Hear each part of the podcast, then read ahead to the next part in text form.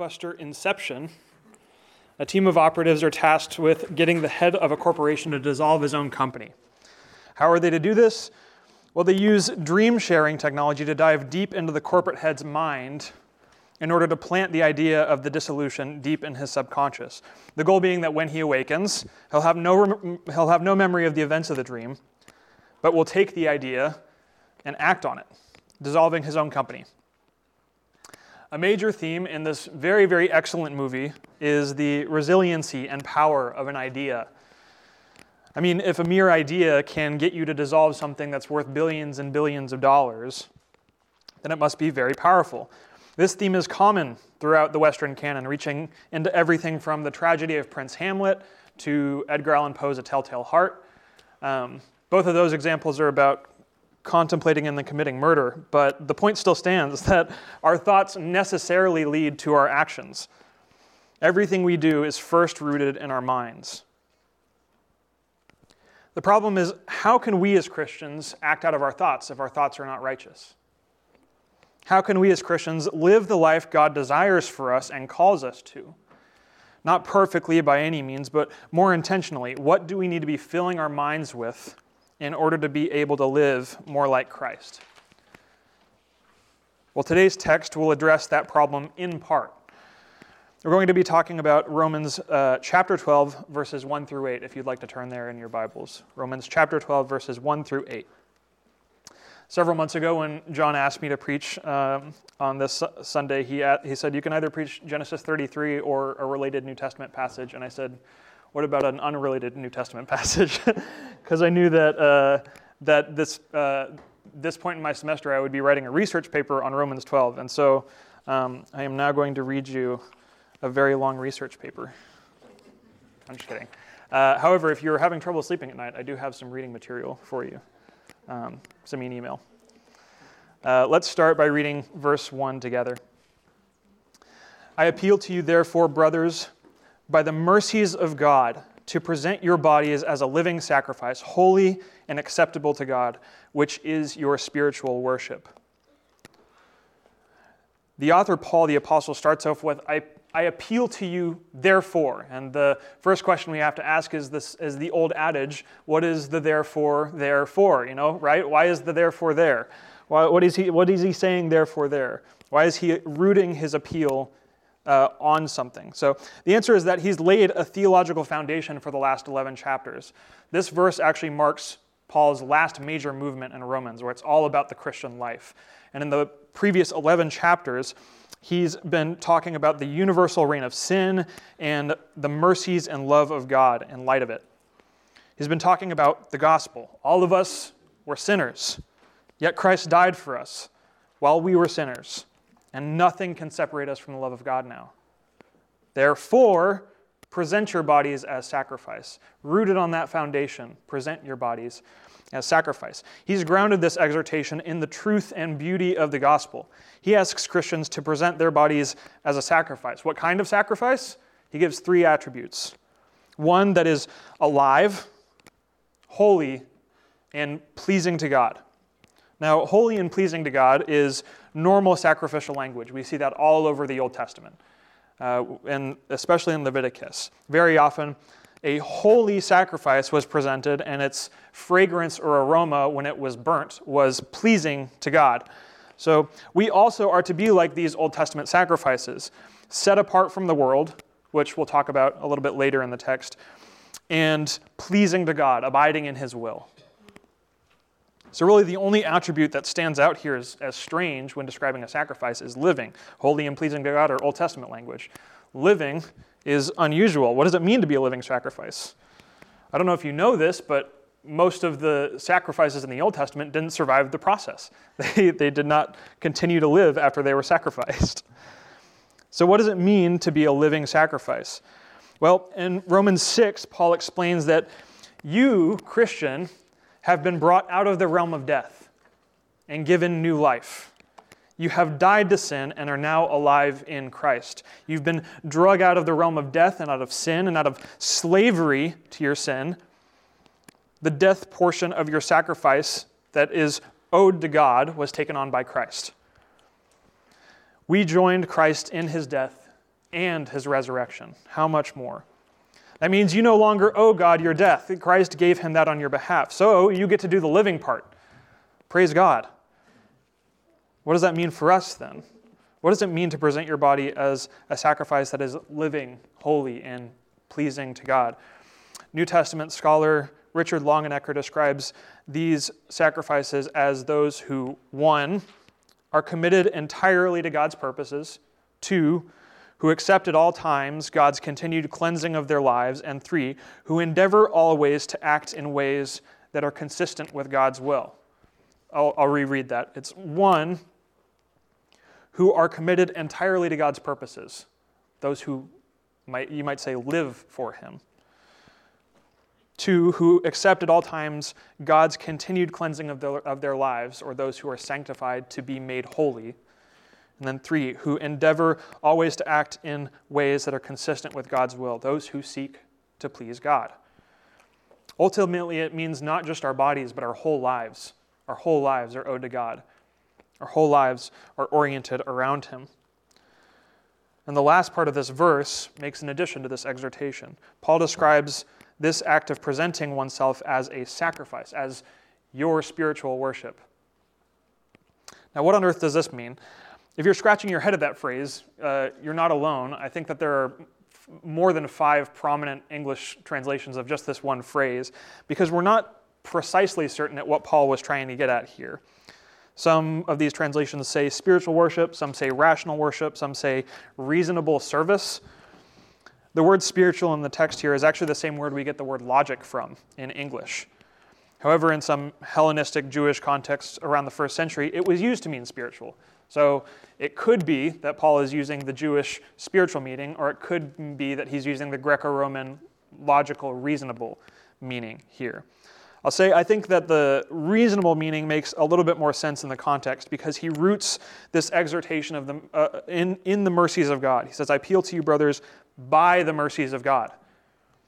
He's appealing based on the mercies of God. And if this phrase means reasonable, then of course, it is only reasonable to respond to the mercies of God, the beauty and goodness of his character, with complete and utter sacrifice. It is only logical that once you recognize how God has been merciful to you, that you would give your whole life over to him. It is reasonable worship to do so. And I think this can be instructional for us.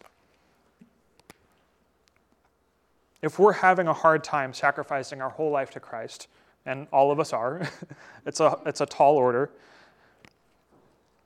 we got to remember that Paul is rooting this command in the mercies of God. Do you not know that God's kindness is intended to lead you to repentance? If you feel burnt out, ripped apart, unfaithful, like you're wandering from God, remember his mercies. Remember that sin reigned over your body as a cruel master, and he set you free from that enslavement. Now you are a slave to righteousness, a good and right master. Remember that while you were yet a sinner, a good man, Christ Jesus, died for you. These are good and wonderful truths that aren't intended to drive us to shame, but rather love. We are to love and be endeared to God through these things, not shamed by our failures, but captured by the love and goodness of a merciful God. This ties into what John was saying last week about silence and solitude. We need to intentionally spend time alone, dwelling on God's mercies, meditating on God's mercies. It will have a profound impact on how we practice our faith and love God. Let's go on to verse two. Do not be conformed to this world, but be transformed by the renewal of your mind, that by testing you may discern what is the will of God, what is good and acceptable and perfect. Paul begins his next exhortation with, do not be conformed, but be transformed. The word conformed kind of carries this connotation of there being a pre-existing framework, a pre-existing mold or schematic, if you will, that the world has that we adopt or become more like. The world has a pattern, a framework of behavior that it operates in. Things that it loves, language it uses, the way that it treats others. Paul is exhorting us to not adopt it. And notice that he uses the passive verb. He doesn't say, he doesn't say don't conform to this world. He says, do not be conformed to this world. The formative power of the world is strong. If you are not actively resisting it, it will form you. You don't have to choose to adopt it. It will be forced into you and upon you if you don't resist it. We certainly experience this. I think media consumption, for example, is a hugely formative way that we spend our time now. It is certainly true that far more of our thoughts, opinions, and beliefs about the world are a result of what we watch than we would ever like to believe. The things that you spend your time reading, watching, indulging in do shape and form you. This is one of the reasons we gather regularly to study God's word and worship his name, because we want to be shaped by this practice. We want to be formed by this practice. We want to be formed by our study and worship. But media consumption is a, is a danger no matter how mature or strong of a Christian you are. Jared made a point during the spiritual warfare class that bears repeating. If you spend five minutes a day uh, in devotion to God, reading your Bible or praying, and then three to four hours that same day uh, watching God-dishonoring television or social media or Netflix, it's not going to be surprising if you're struggling in your faith. Of course, you're not going to be having a good time.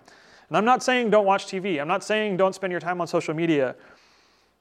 I'm saying that our hearts and minds ought to be filled with godly things rather than worldly things.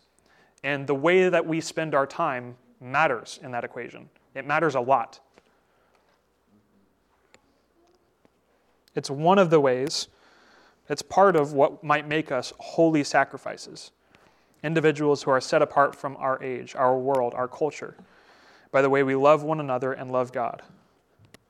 Spending intentional time meditating on the mercies of God rather than consuming that which is not good or pleasing or perfect is a step in the right direction. So do not be conformed, but rather Paul tells us to be transformed. Become something wholly new. How? By the renewal of your minds, renewing your mind, making your mind new again. What does Paul mean by this exhortation? What does it mean to renew your mind? Well, Paul makes it clear in Second Corinthians three eighteen that we are sanctified by the beholding of God's glory. We are sanctified from one degree to another when we behold God. So this isn't merely an exhortation toward intellectual study or studying theology or uh, reading your Bible every day. Those are not bad things, but it's not merely an, uh, an exhortation towards that. Those things are good and worthwhile, but you can read your Bible every day. You can study theology and not be renewing your mind in the sense that Paul means here. Rather, Paul is exhorting us to once again dwell on the love and mercies of God. Beholding his glory and his goodness will form and shape us into the image of Christ. We become wholly new people when we do this. He then concludes this verse by saying that by testing you may discern what is the will of God, what is good and acceptable and perfect. Now, as John said a few weeks back, God does not have a secret will for your life that he intends for you to discern before it happens. That's not a biblical idea. Rather, what Paul means here is by testing, you might be able to discern God's will of command. What is good, what is right, what is acceptable and perfect, as he says. It's that which he reveals to us about himself and about how life ought to be lived. Hebrews five fourteen says, solid food is for the mature, for those who have their powers of discernment trained by constant practice to distinguish good from evil. Have their powers of discernment trained by constant practice to distinguish good from evil. That's the important point. That training is the testing. This testing is the practice of distinguishing God's will from sin. Discerning what is good, what is acceptable, what is perfect. That's what it means to discern God's will by testing. We want to be regularly bringing the problems and moral struggles of our life before the revealed will of God in his word and test our attitudes and decisions against it.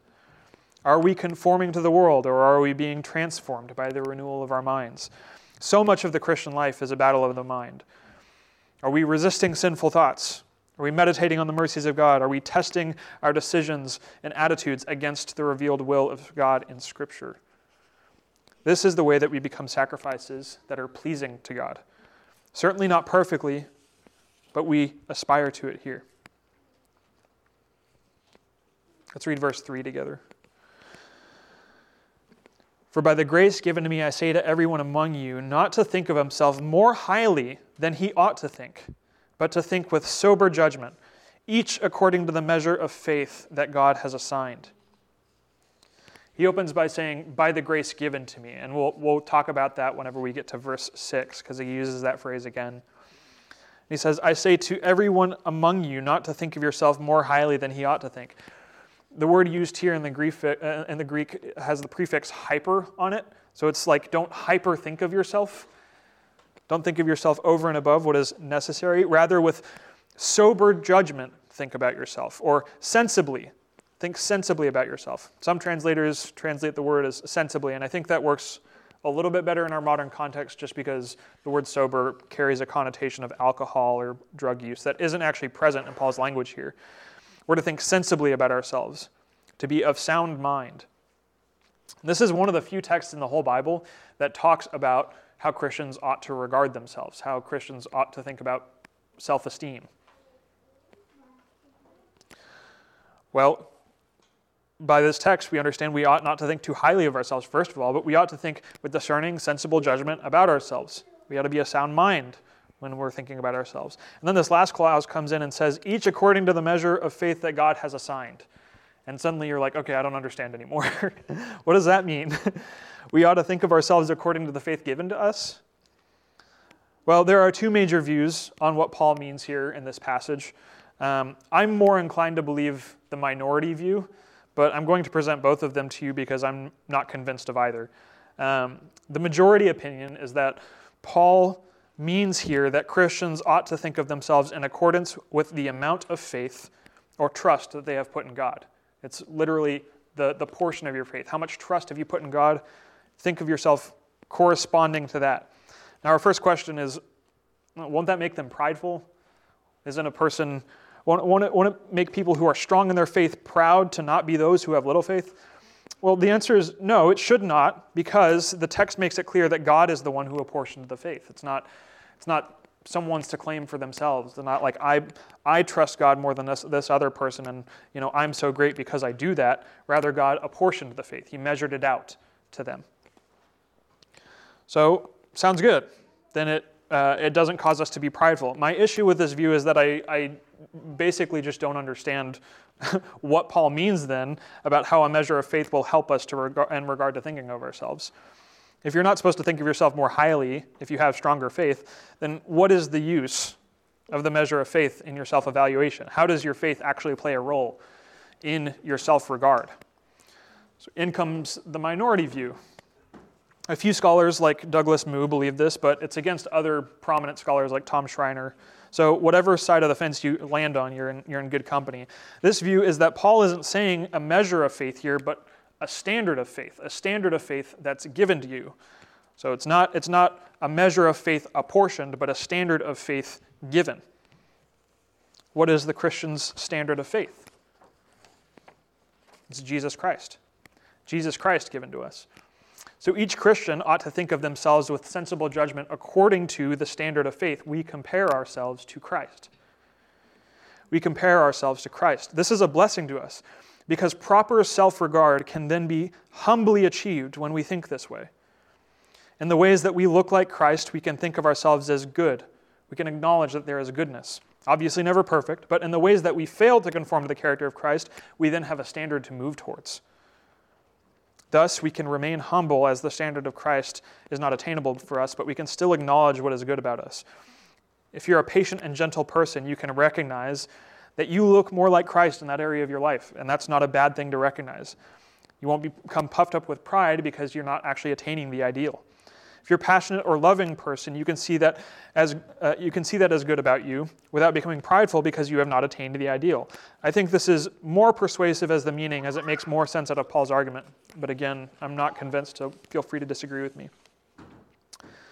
So do not compare yourself to your neighbor to be puffed up or beaten down. Compare yourself to Christ to acknowledge what is good and what is evil within you. The beauty of this is that it not only deals with pride, but with self-regard that is sinfully low. Because the character of Christ is immensely loving. His heart is gentle and lowly towards us. So if you are unkind to yourself because of where you fall short of Christ's ideal, you're falling even shorter of Christ's ideal. His heart toward you is loving. So if your heart toward yourself is not appropriately loving as well, you are not conforming to his character. Let's go on to verses four and five. For as in one body we have many members, and the members do not all have the same function. So we, though many, are one body in Christ, and individually members one of another. So Paul exhorts us to humility, to right thinking of ourselves, to proper self-regard, and then points us toward the corporate body. He then points us to his, this, his very common analogy of the church as the body of Christ. Christ is the head, we are the body.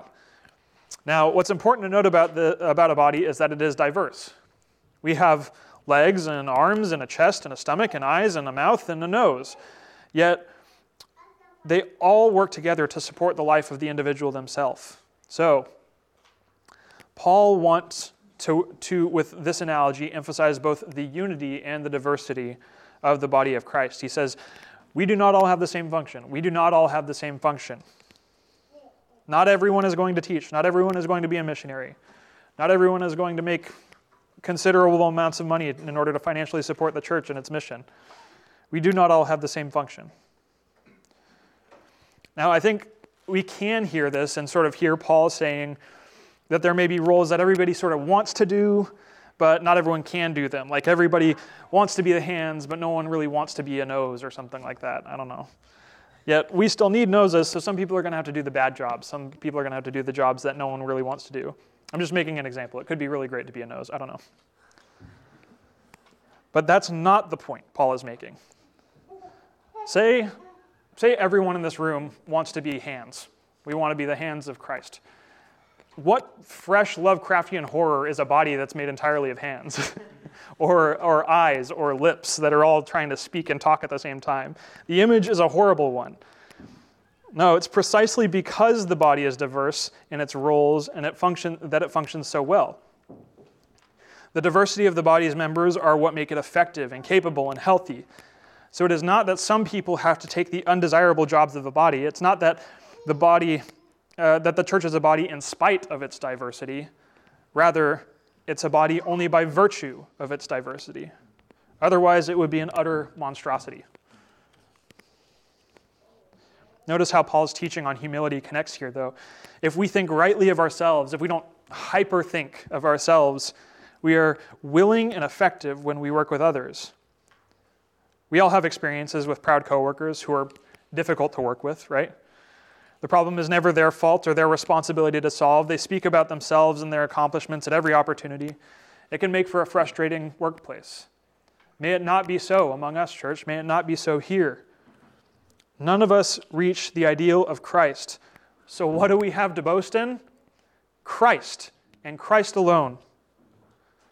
John and Jared may be better preachers than any of us, but they fall flat when compared to the way that Jesus is able to divide truth and speak to the heart. The same is true of Preston and I leading the music ministry, of our deacons, Justin, Callie, and Keenan and their ministries, of each of you in the numerous ways you all serve our church. And thank you, church, you do serve us. But none of us can stand up next to the way that Christ loves, serves, gives, teaches, worships, and leads. So we ought to think of ourselves sensibly, against the standard of faith, according to the standard of faith. Let's read verses six through eight. Having gifts that differ according to the grace given to us, let us use them. If prophecy, in proportion to faith. If service, in our serving. The one who teaches in his teaching, the one who exhorts in his exhortation, the one who contributes in generosity, the one who leads with zeal, the one who does acts of mercy with cheerfulness. So then, how ought we to serve? Well, we ought to play our roles as though we have gifts that differ according to the grace given to us. Each of us has been given a gift according to the grace given to us. Even Paul. If you remember back to verse three, Paul speaks by the grace given to him in a commanding way. We know that Paul's spiritual gift, at least one of them, was his apostleship. The ability to speak in a commanding way with inspiration from the Holy Spirit. His teaching is authoritative. So he is using his gift when he's writing his letter. He's literally practicing what he's preaching while he's preaching it. What are our gifts then? Paul has given us a list here. Not an exhaustive list, but a list. He does this a couple times in his letters in uh, First Corinthians twelve and Ephesians four. So you can try and read those lists and discern if you have these gifts. But as you think about it, let me give you a few guiding principles. The first thing to note is that spiritual gifts are always spoken about in the context of the church. They are intended to be tools for the Holy Spirit to use to build up the kingdom of God. They are not for any individual's glorification. A gifted evangelist who isn't rooted in a church and is not using his gift to serve the body of Christ is ineffectively using his gift. Gifts are intended to be used in the context of the church for its good and encouragement. The second principle for discerning your own gifts is, what do you love to do? What do you love to do for the service of the church? What are you passionate about? Where are your desires when it comes to Christian ministry? Do you like evangelizing? Are you passionate about missions? Are you cheerful at the opportunity to give? What do you want to do? The Lord has set desires in your heart for how you might serve the church. Don't dismiss them. Let them be your first indicators. And then third principle, ask your church. What does your church say you're gifted at? And church, if you see someone doing something well, tell them that. Please tell them that. Please encourage them that way. It would be a gift. Say, you've been very merciful to me. Maybe mercy is one of your gifts. Or you lead this well. Maybe you should look for more leadership opportunities. Affirm them in what you see them do well. If you're wondering if you have a gift, ask your church what they think about it. You may be really passionate about teaching, but be a wholly ineffective communicator. It's tough news to hear, but that might be the case. You may be really passionate about mission, but lack the zeal or integrity to carry it out. The church can and should be speaking into that for you. By the way, if you feel a gifting for evangelism, or you would like to do it more, even if you're not gifted in it, I'd like to inform you again that our children's ministry is in need of volunteers. I believe the highest concentration, I believe the highest concentration of people who don't believe in Jesus Christ are, is about one hundred feet down that hallway in our building. So, and they desperately need to hear the gospel from people who are not just their parents. So if you're eligible, consider volunteering there. Also, by way of advice, Uh, ignore spiritual gift surveys uh, that you find online or from Lifeway or whoever else. They don't know you at all.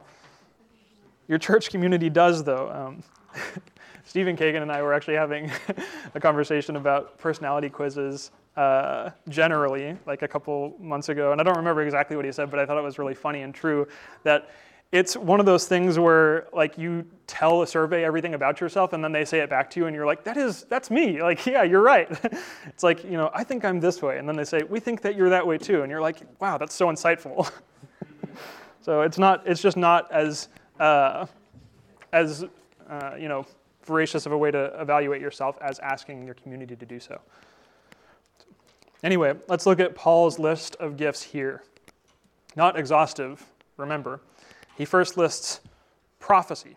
Now, Paul does this in all his lists. He lists prophecy and apostleship as two of the first spiritual gifts, and the church has wrestled for a long time over what those mean for us today.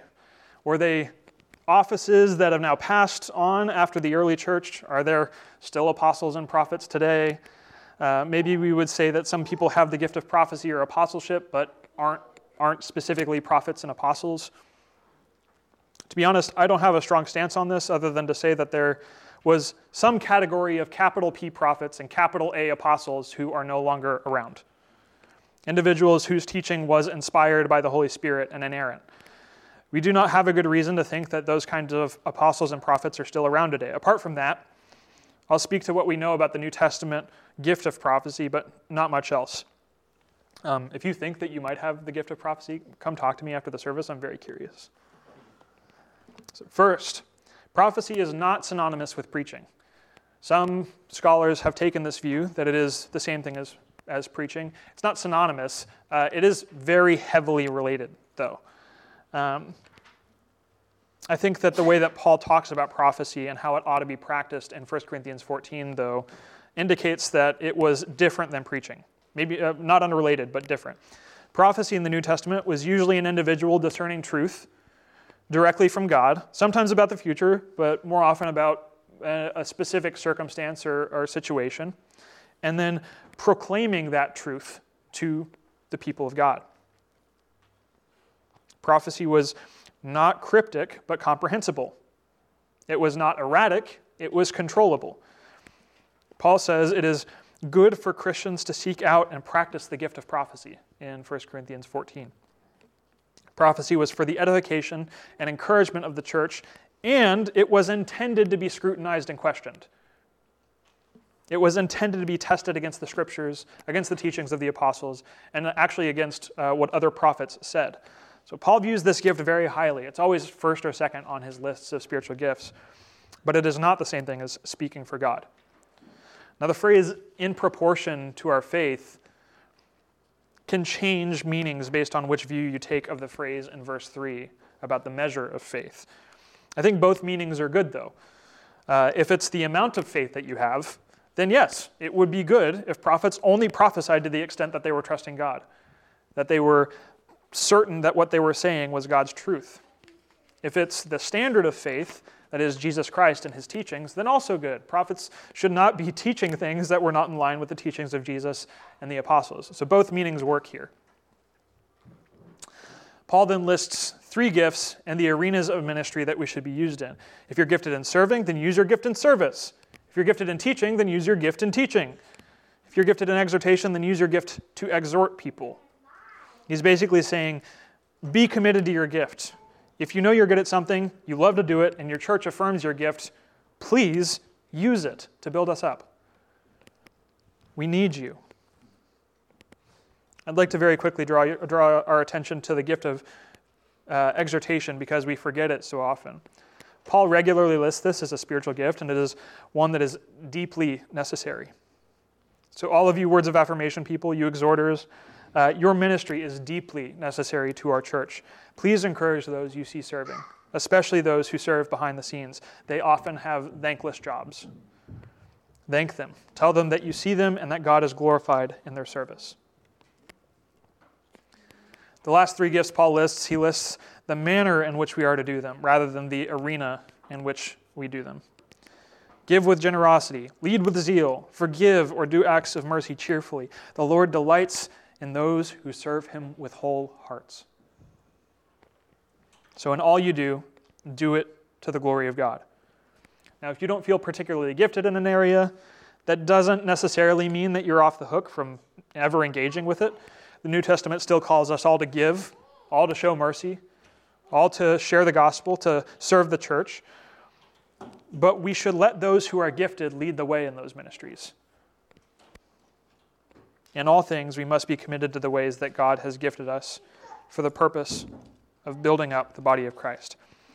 Now remember, all of this, all of Paul's exhortations here are rooted in the first eleven chapters, the first eleven chapters of, of Romans, and the mercies of God. We see here a lot of imperatives and practical information this morning about our spiritual gifts, about humility, about sacrificing ourselves. But remember that when you accept Christ, you don't receive a to-do list. You receive his grace and mercy. Rest in that. He delights in you, believer. Right now, you are set free from slavery to sin and have become slaves to God. But he has accomplished all that is necessary. And he will accomplish all that is necessary, whether we're operating at one hundred percent or ten percent. He has chosen to include us in his plan as a wonderful privilege to us, but it's not resting on our shoulders. So rest in the mercy of God. It is true that Christ, our perfect ideal, the only one who is good and acceptable and pleasing to God, died on a cross for us while we were yet sinners, and that through this sacrifice he has brought all people that will believe in him from death into life. Not on our own merits, not by our own power, not because we tried real hard or read our Bibles every day or served the poor or loved our neighbor, but because of his mercy and his mercy alone. If you don't know the mercy of God, if you don't know what it means to be a Christian, please come talk to us. Please come talk to me or the elders or the person that you were with. If you want to know more about what Paul means when he appeals to these Christians based on the mercy of God, please come talk to us. We would love to talk with you about the life-changing good news of Jesus Christ. Let's pray.